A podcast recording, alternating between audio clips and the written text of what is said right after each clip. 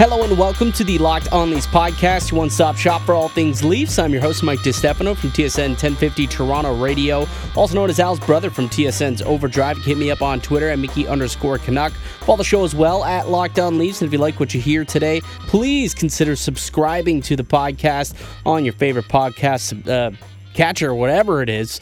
Uh, leave a rating and review as well. That would be fantastic.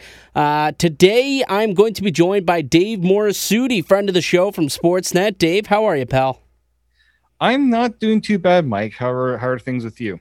Eh, I want things to happen the NHL has been really slow. Like I'm seeing all this stuff, you know, at least even in the NFL, although there is not like big moves and trades and stuff, obviously, because now they're past the deadline. There's still news. There's big stuff happening, rescheduling. COVID is turning, you know, everything into a big uh, shitstorm. And I just wish that the NHL kind of had some more bigger headlines uh, than what's been going on. I understand there's obviously some news about how the NHL could potentially enter into a lockout, perhaps, and we'll talk about that a little bit today. Uh, a couple other things that we'll be discussing on the show, uh, some World Juniors updates, and it seems like the Rangers aren't going to be releasing uh, Alexis Lafreniere to Team Canada, so we'll discuss that. Uh, Nick Robertson, uh, his status for the World Juniors is also going to be up in the air. I'll tell you all about that as well. But pretty much, uh, yeah, we're just going to get right into it about this World Juniors conversation. Um, so Alexis Lafreniere not going to be with Team Canada after dominating the tournament last year. He was the number one pick by the Rangers this past draft just a couple of months ago, and they want him to just keep training. So they're not going to release him to Team Canada. What are your thoughts on that, Dave? I, I get where the Rangers are going with wanting to keep him kind of in their in their kind of facilities and working with them, but the guy has not played hockey for a really long time. You know, I understand that the quality of competition in the juniors and the NHL aren't the same, but considering games will likely happen before the NHL kicks off, and if NHL teams think that the uh, that things are going to kick off in early January, I think we're dreaming at this point. yeah, but, I think so too. Like he, the games start uh, on Christmas Day. They're going to finish well, probably close to New Year's time. What's the harm in him getting some games in? I understand the risk of injuries are there. I mean, he did get hurt last year, but he was still able to play. I, I think, I think you need to give these guys the big thing is they need to they need to play. They need to play, and not having them at this tournament, I think, hurts them.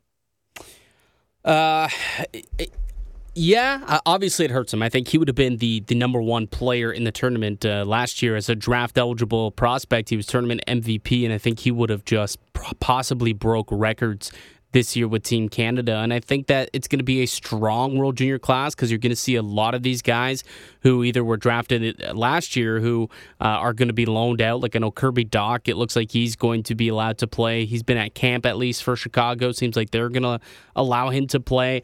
The Leafs, Nick Robertson has been at the, the U.S. camp. He's been invited, uh, and there's some news there. But Jack Hughes, another guy who was a number one overall pick last year and is eligible to come back and to play in the World Juniors, but it's not looking like he's going to play either.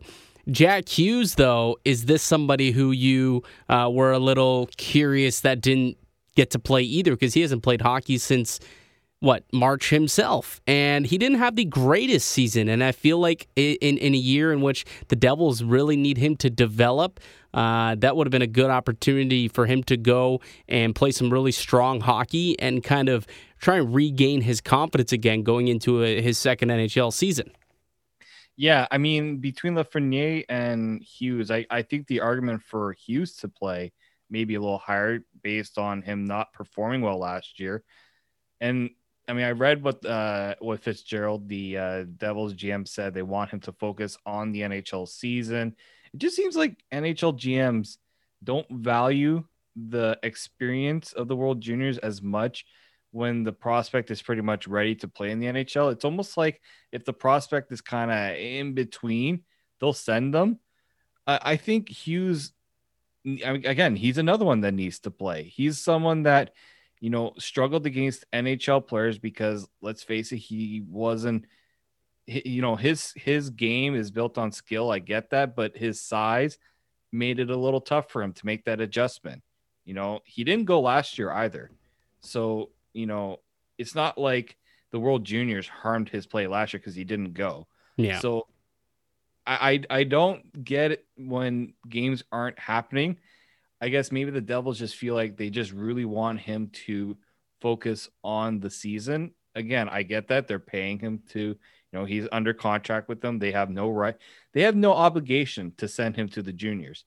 It's more so if the if you know the team feels like it's a good experience for him, they will send him. And I guess they just feel like it just wasn't worth it.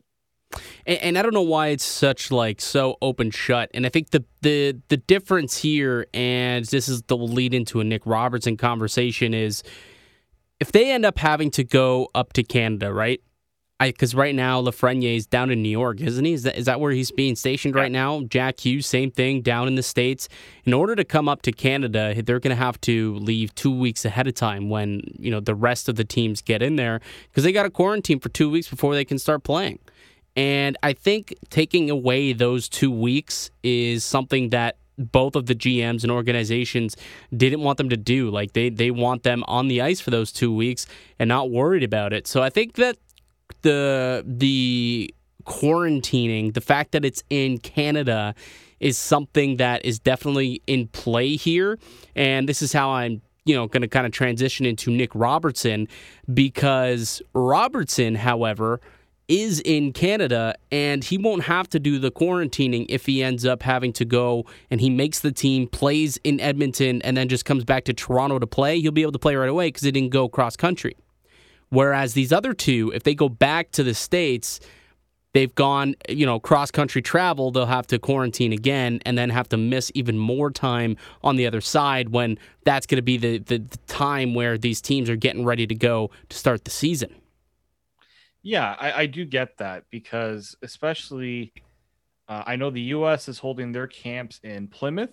I believe that's where the U.S. Uh, has like their base of operations. So, like, if any, I mean, players like actually, I just realized Robertson would have to cross the border into Michigan, play there, then come back to Canada. So I don't know if that if well, would make a loophole for that. Well, he'd be there. He'd be there for just training, and then when he comes back yeah. over.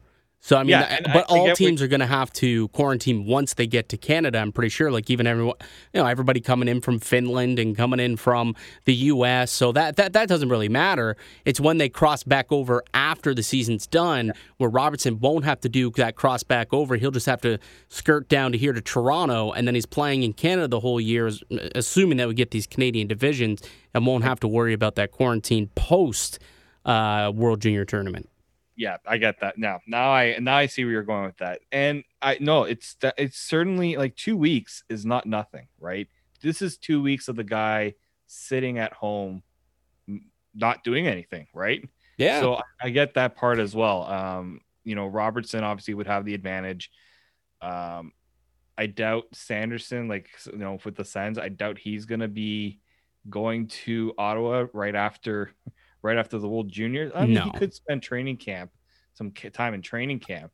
I think but. I think so. Like the difference when you're talking about some other guys like Sanderson, you get to these prospects who are a little bit ways away from the NHL. I don't think that he he's going to be sniffing the NHL this year, so it, it, doesn't make sense to keep him from going to the World Juniors, where guys like Jack Hughes, Lafreniere, Kaapo Kakko, also from Finland, not going to be loaned out uh, by the Rangers as well, and and Nick Robertson, players like that, they got a shot to actually play in the show.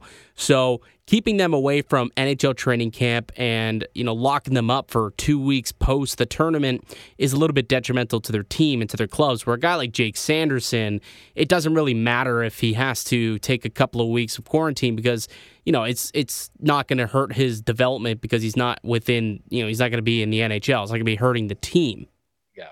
Okay. Yeah. And and yeah, like teams teams think of these things a lot more than we do, right? We just think of oh, we want to see hundred percent Hughes, let Alex Lafreniere play. We don't. We want like as Leafs fans over the holidays when the Leafs are. I mean, the Leafs do play, but with all eyes on the World Juniors, you want to see your guy, uh, you know, at the tournament, right? And so I, I, I do get both sides of the argument, um, and I think ultimately you have this the team's call, right? Guys are under contract. It's up to the right. I know that uh, Tim Stützle is going to play for Germany. Yep. I know he's he was a bit of a question mark with this hand injury, but he's uh, he's going to play. There are going to be some good players. I mean, I it's still going to be it's this tournament out of all years. I think this is the year that everyone you know has only that ho- that to watch. Like hockey fans can only watch the World Juniors during this time. So as long as everything is safe, that's the other thing going mm-hmm. on with tournament right now. Well, there was a conversation uh, that I was having with uh, a friend of mine, uh, Bird uh, Bird Bouchard, and he does the Locked On NHL Hockey Investing podcast with me um, which we're actually going to be doing one this weekend. So if you are interested, make sure you subscribe to the Locked On NHL podcast. And I believe Friday or uh, Saturday, I believe Saturday, we're going to be releasing that the uh, December special. But uh, we were having a conversation about whether or not he didn't think that the World Juniors was even going to go on. But I think because it is going to be a bubbled tournament, we've seen bubbles work in the past. And once everybody gets in there and uh, quarantines and, and, you know, kind of wait out the possible pro- problems that Corona could arise within uh, a sporting event, I think that they're going to be okay. They'll be able to, to go forward and, and finish off this tournament and do it without a hitch, despite the rising numbers all around the world. It's the Built Bar's newest product. Built Go makes you the best you at whatever you do. Break through a wall, whether it's mental or a physical wall, break through with Go every day. It's easy to take in one and a half ounce packages. Put it in your briefcase for the most focused presentation ever, your golf bag to power you through the back nine, or put it in your pocket to get you through the day. Built Go is the best workout gel on the market. It's five hour energy without the same crash feeling. Plus, it's natural, so it's better for the body. It's like drinking a monster drink with a third of the caffeine and better results. It's got three delicious flavors. You can get either peanut butter honey, chocolate coconut, or chocolate mint. How's the Built Go work so well? Well, let me tell you, the Built Go combines combines energy gel with collagen protein. And the collagen protein is fast absorbing, so it gets into the system fast. Plus, it's easy on the stomach. Collagen promotes joint, soft tissue, hair, and skin health. This stuff literally makes you look better. Visit BuiltGo.com and use the promo code LOCKED and you can get 20% off your next order. Use promo code LOCKED for 20% off BuiltGo.com. Let's go to quickly talk about Nick Robertson because I think up until today there was pretty much it was an understanding that he was going to be on Team USA and Darren Dreger of TSN actually came out and said that's not necessarily going to be the case. And apparently if the NHL season starts ahead of time before the World Juniors finishes, the Leafs may not allow him to go and are going to keep him around uh, for for NHL training camp. Do you agree with that decision? Well, the thing with Robertson is that I mean we were we were debating with all the moves they made. You know he's he's going to be battling for a spot in camp. Like there's no guaranteed spot for him. No. So I don't see why you wouldn't want you know he did pretty well at the tournament last year. I don't see the reason why you don't let him play. You know, he's there might be times this season where he's going to be stuck, right, not playing because I don't see him going back to juniors. You know, he's proven all he needs to prove in the OHL.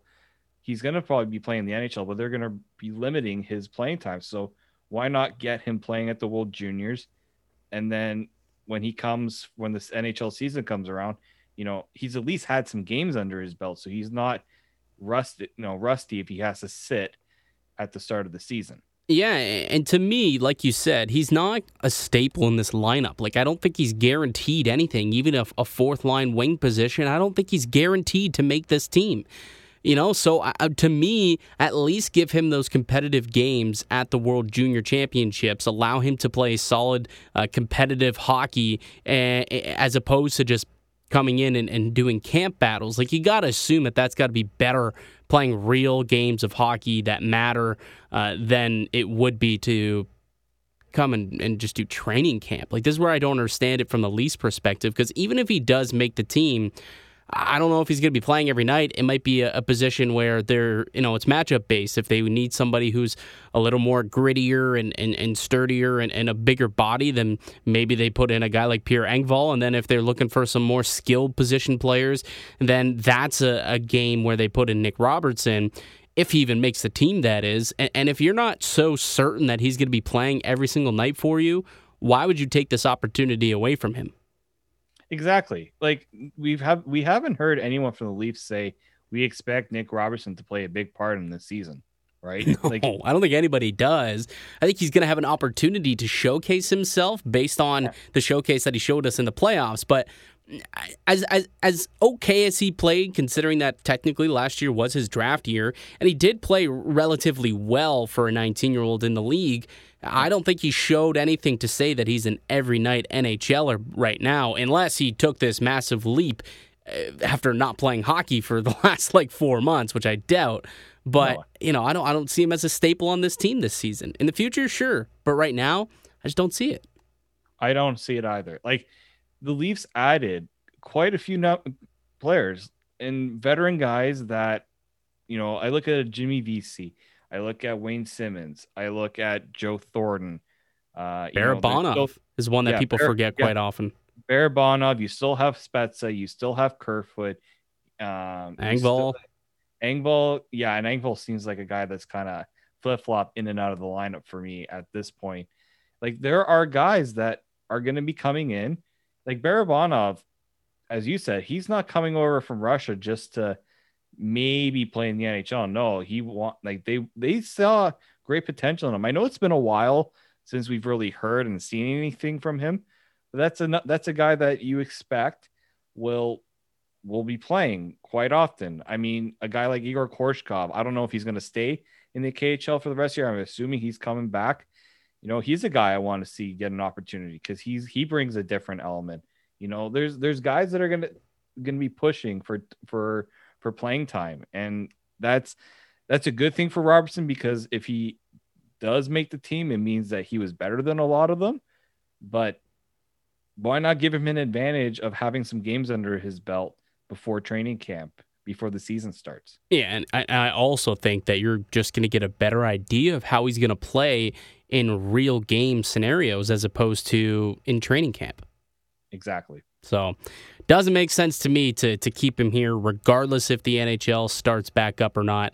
I think that he would definitely be uh, he would get a, a, larger benefit from playing in this tournament than he would be playing uh, just putting around in, in Leafs training camp, really. But we'll see what happens. Uh, I'm going to. We actually have a, a, special guest. I think that this one's going to go out on Monday.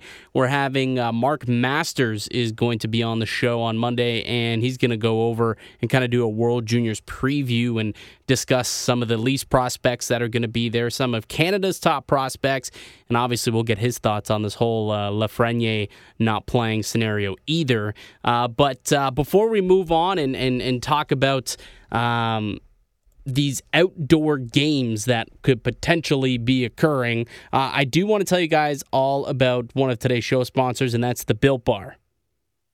I got to tell you guys about Built Bar. It's the best tasting protein bar ever, and the new and improved Built Bar is even more delicious. They've got 18 amazing flavors and six brand new flavors that you want to check out. My favorite, cookies and cream. It is fantastic.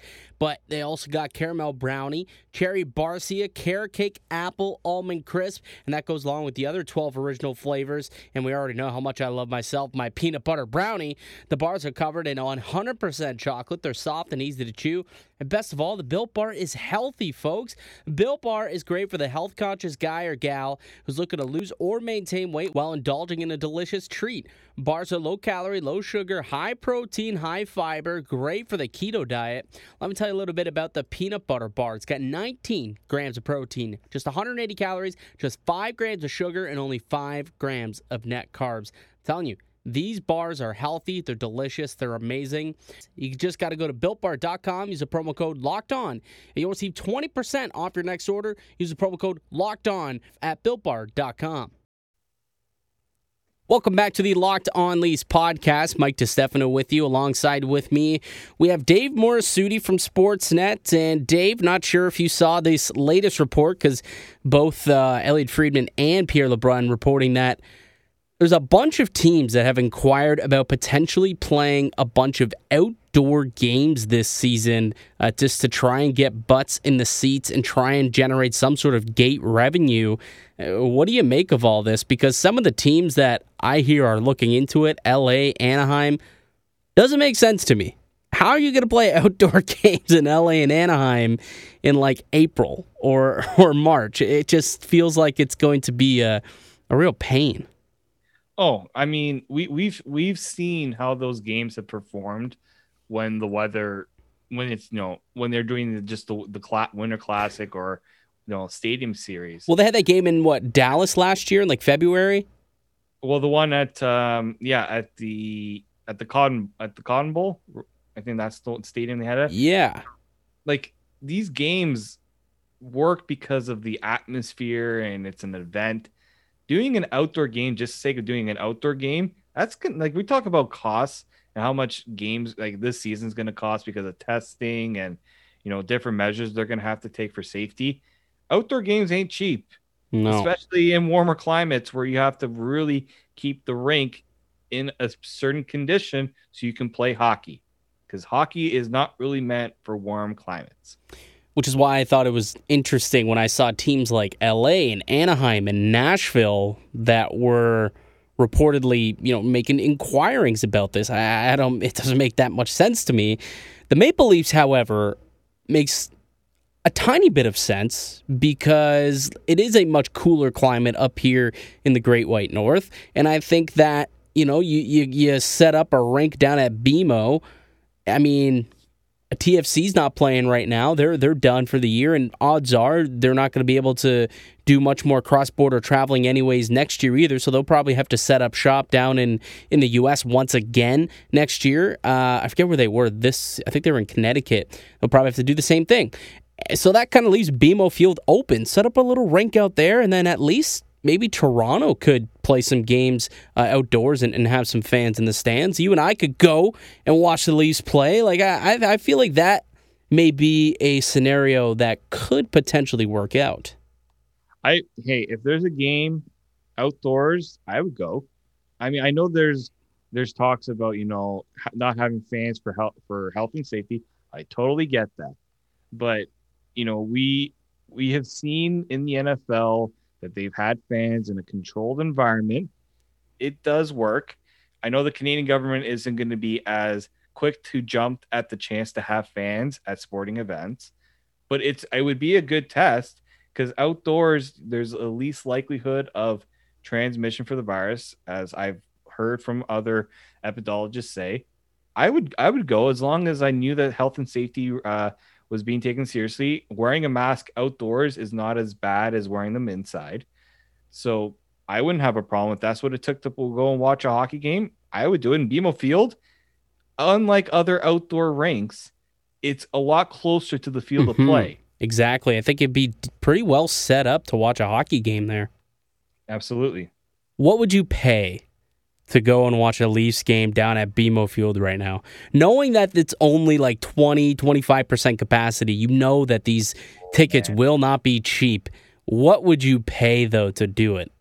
And I'm not saying what would you spend because obviously yeah. neither you or I could probably even afford to go out to a game at the prices they're going to be. But what do you think is a, a, a price that the Leafs would be able to charge and people will be willing to pay it, like these hardcore Leafs fans?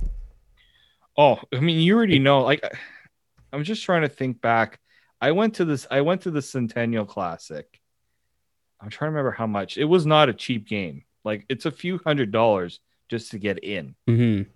I already know that's going to be the start. A few hundred dollars. There's no way you're going un unless for some reason uh, they're trying their best to get butts in the seats, but they know it's a premium. You're going to be paying a premium price. I think it's going to start at a couple hundred dollars just to get in the building. Dude, that's there's no just way that it's gonna be that cheap. There's no way it's gonna be that cheap because you look at the Maple like it, it costs uh, almost a couple hundred bucks to get a, a, a seat down at Scotiabank Arena. Like if you're paying, you know, face value of a ticket, it's gonna cost you two three hundred dollars for a ticket down at, at, at SBA. You're going to tell me that an outdoor seat where only 20% of the traditional capacity will be able to filter into that place that they're not going to be able to charge way more? Like I'm thinking five, six hundred dollars per seat. I I first thing the my the issue with that though, I understand there'll be a demand. That the NA it would not look on the good on the NHL if they did that though. But Dave, the only so but Dave, the only reason why they're doing this is to try and offset the gate revenue that they're losing out. So if they're not at least making good enough money off of these ticket sales, then there's no point in them going through all this trouble to try and, and create a rink atmosphere down at BMO. It's got to be worth it for them financially. I do get that. At five hundred dollars, that's a steep, steep price. I mean, if it was like Buffalo or or like Columbus, I could see that being a steep price. But like Toronto's the cream of the crop when it comes to hockey, and there's going to be like everyone down on Bay Street is going to be lining up saying "Shut up and take my money," just to watch these these games play. To, like to, to to be at a COVID game, like that that's going to be the hottest ticket in town. You could scalp that for probably over for for double that price. A grand, ooh, man. I unfortunately you won't see me dropping that because that's a vacation that I will likely save up. For. Oh, 100 yeah, me, me. happening. Um, but yeah, no, I look, I I've seen the prices on StubHub to go to a regular season Leafs game when it's like the Florida Panthers in town. So yes, a couple hundred dollars you're spending just to get in Scotiabank. So it wouldn't surprise me if Leafs fans spend spend five hundred dollars. It would not surprise me. Yeah. Um, it would not. I, I just know that they would there would be some question marks about the price if that were to be the case just because you know people have already discussed how expensive it is to go to a Leafs game. So to further that they got to think of that that spin off too. Hey if it's $300 I think that's that would be something I would consider. It would it's a steep price. But at least I know look it's going to cost a lot and I think $300 for a, a just to get in BMO, I think the Leafs wouldn't complain about that price. I hate to tell you, Dave, but I don't think uh, you're the demographic they're looking to when it comes to buying these tickets. Though I think they're they're just going to be pretty much sending an internal memo to everybody who's got a bankroll of seven figures down at uh, down on Bay Street, and they're just going to buy up all the tickets. I mean, they can only fit in twenty percent, and I don't even know how many people you can fit down at BMO. You go to a bunch of Argos games. Uh, how many people can you fit down there? Do you know? Uh, for so, okay, you can get easily twenty five thousand with the current configuration. You can up it if you add in the temporary bleachers, probably between thirty five to forty thousand. You know, you can get. I think you can get thirty when you if you do it a certain way, certain configuration. So if you're thinking of a limited number, I think you're going to between six you know, and seventy five hundred people. Yeah, that's that was the number I would put, and that's in you know you have the big because um, BMO is really because of the addition, the permanent addition they made on the east side of the stadium up top. That that you can fill quite a few people. I know at some NFL stadiums they don't have the upper bowls open. I think it's just the lower bowls. Um, but yeah, I would say that if you're if you're doing it, you're going to do it for at least six thousand people. That's that has to be the minimum.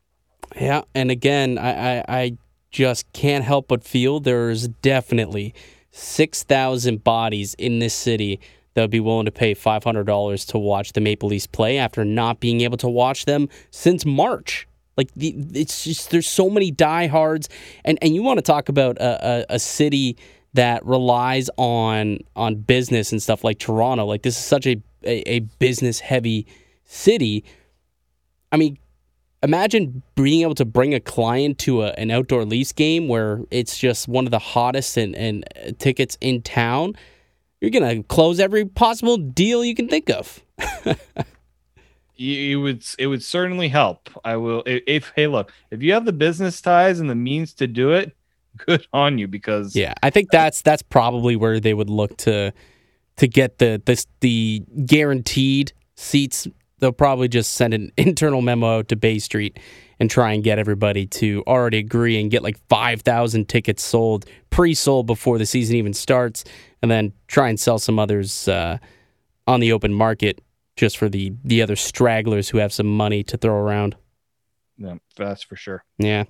Uh, well, I, we were gonna have a conversation. Okay, we'll quickly have this conversation. I just want to get your thoughts on it. Uh, I was listening to Thirty One Thoughts the other day. Uh, not too sure if you were listening, but Jeff Marek had an idea where he thought that team revenue and, and the revenue sharing scenario in the NHL uh, is is kind of off, he believes, and, and it should be based off of win percentage. And maybe it's not what he believes, but he was thinking of some different ways about how teams can make money. And this was one that he threw out there a revenue sharing system based on winning percentage because he looked at it and said it's unfair that a team like Detroit, who doesn't put out a competitive product, makes the same amount of money as a team like Tampa, who put out a, a great product where people loved watching them. It did good for the NHL, and they were, you know, a successful team that won. So he suggested that basically the team the the revenue share should be split based on winning percentage.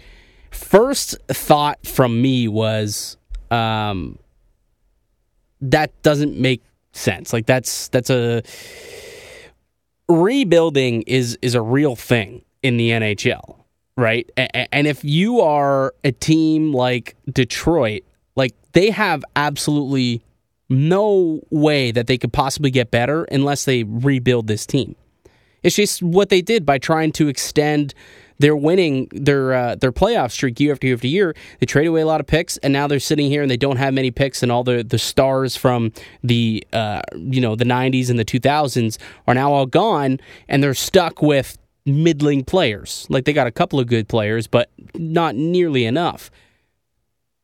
And if you are not giving them money, meanwhile, Detroit, um, uh, an original six team, makes a lot of money despite being a crappy team. How is that? How is that fair? Well, first off, I hate revenue sharing. That's my first thing about it because no team makes equal amount, like contributes equally to the pot. Like that's the first issue with revenue sharing. But yeah, to to do any sort of sharing based off winning and all that, like the NHL would never go for it. No. Like absolutely no way. And I don't I don't I don't like the idea either because look, does Detroit need to make more or need to make like you know that who really decides that?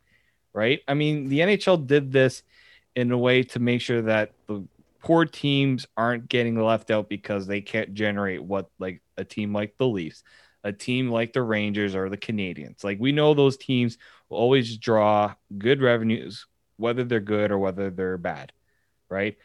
Um, I think the biggest issue, with, as I said, with revenue sharing is that look, you have a team like the Leafs and Rangers who have contributed, who make so much in terms of revenue, put out as as much of it into that pot but don't get the same return as a team like you know Arizona.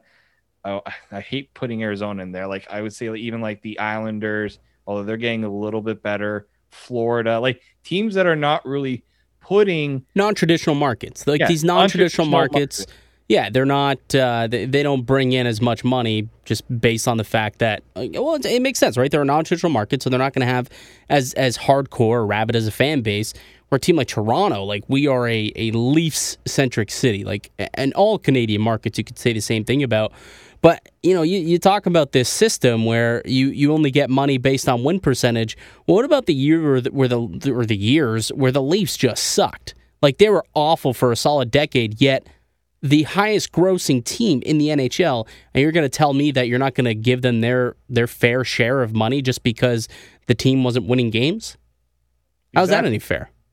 Yeah, like you you can't punish teams whether they try to be bad or just are bad, right?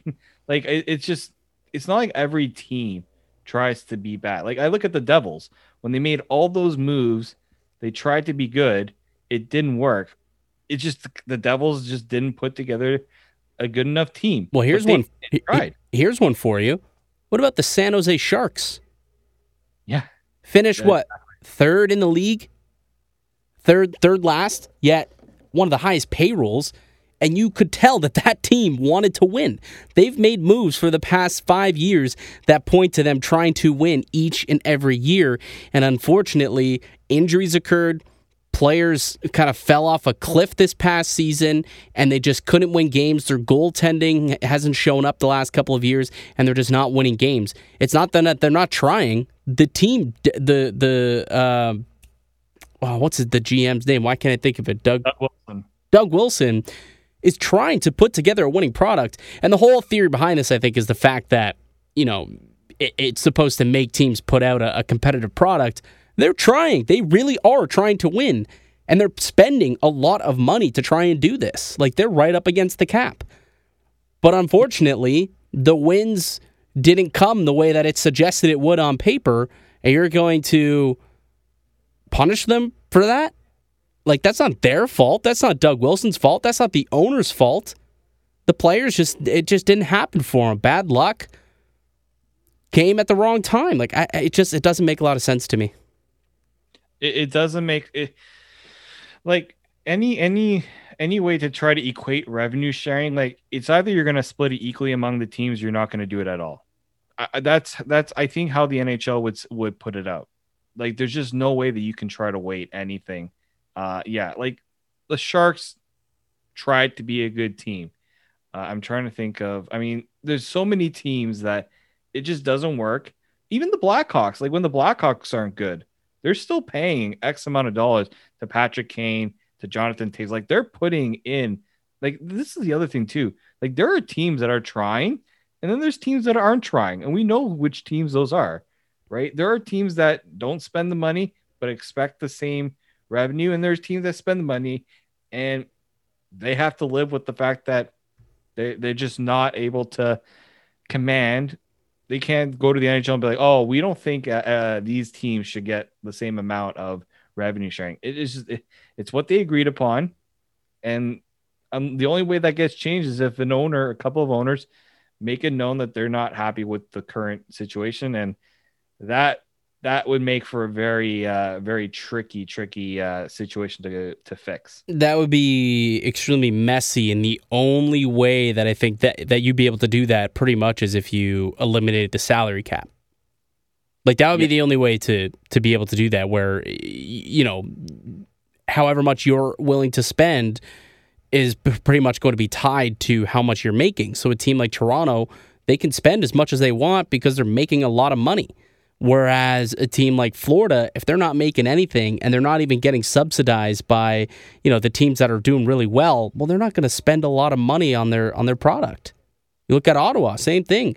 They, the the salary cap, the minimum was what, like fifty seven million dollars, something like that, this past year, and they only actually paid out like what was it, like forty one million because they had so many backloaded contracts or uh, front loaded contracts where they had had the the deals on the back end like Anisimov where they were paying them only like two million, but the cap hit was four and a half.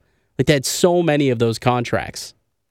and I think those contracts are ridiculous. And look, the Leafs have taken advantage of contracts of guys who, you know, Oh, for Yeah, sure. Uh, You know, LTIR and, and being able to place them on on injured reserve and, and allowing them to get loopholes through the salary cap in that way, definitely. And it's the only way that the richer teams are have been able to flex their financial muscles. And, you know, I feel like there should be there should be another way for them to do that. Like I think in the NBA, you look at the soft cap system.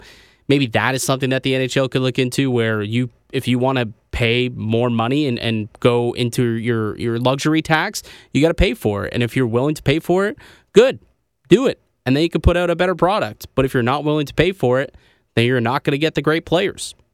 Is what it is, right? It's at the end of the day, it's still a business, even for these owners. yeah, like you, you can't tell me that the Leafs wouldn't want to pay into the luxury tax right now. You wouldn't Oh. tell me that the Rangers, like these are They are basically owners do. that already done it. They basically Right. do with the LTIR contracts. And look, look at the signing bonuses they're giving out. Like, Yeah. the way the signing bonuses are done, I'm surprised that was never.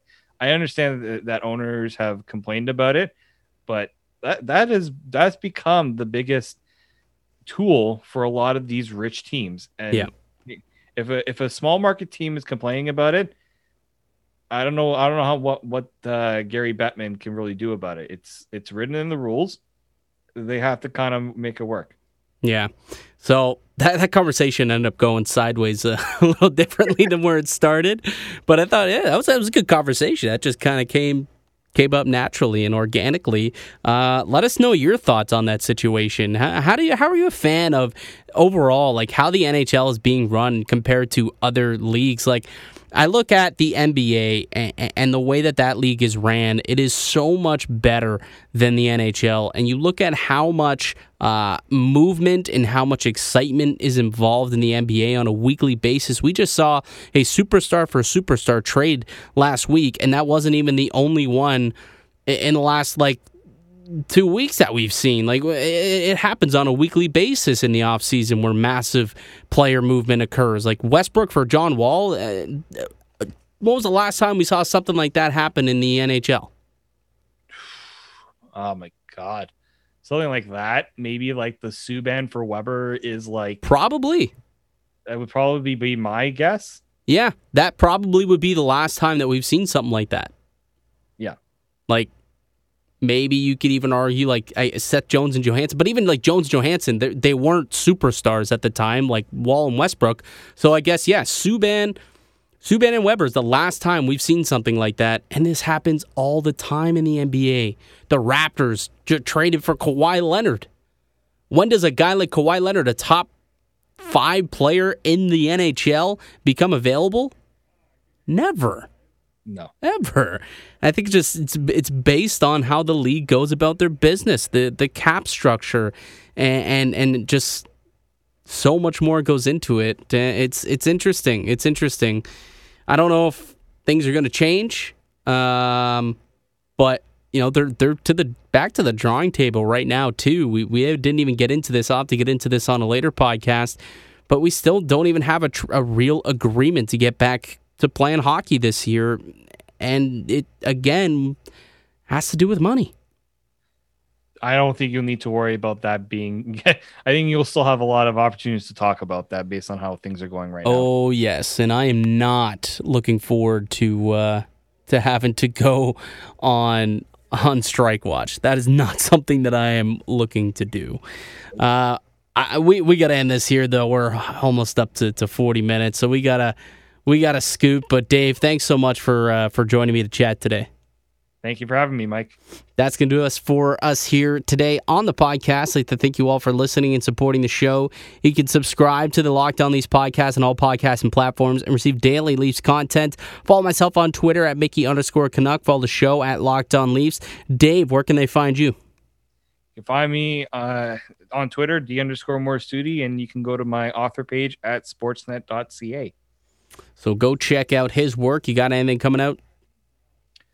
Well, we're gonna see when the NHL comes back. Yeah. Uh, well, uh, I think though, I mean, it's usually my thing, but uh, we'll be contributing to some World Juniors content, so that will be my bread and butter come coming up soon. Good stuff. So keep an eye out for that. If you want some more hockey talk, be sure to check out the Locked On NHL podcast where myself and four other Locked On hosts discuss the latest around the NHL. I'll be back with another episode on Monday. TSN's Mark Masters will be joining me. We'll have some hot Leafs talk and also discuss what's going on with the World Juniors, both Leafs prospects and Canadian prospects. I'll get his thoughts on uh, Lafreniere not being loaned out as well. So make sure you uh, you subscribe so that that podcast comes downloaded directly to your phone Monday morning. Uh, but until then, have a great weekend, folks. Keep it locked right here on Locked On Leafs.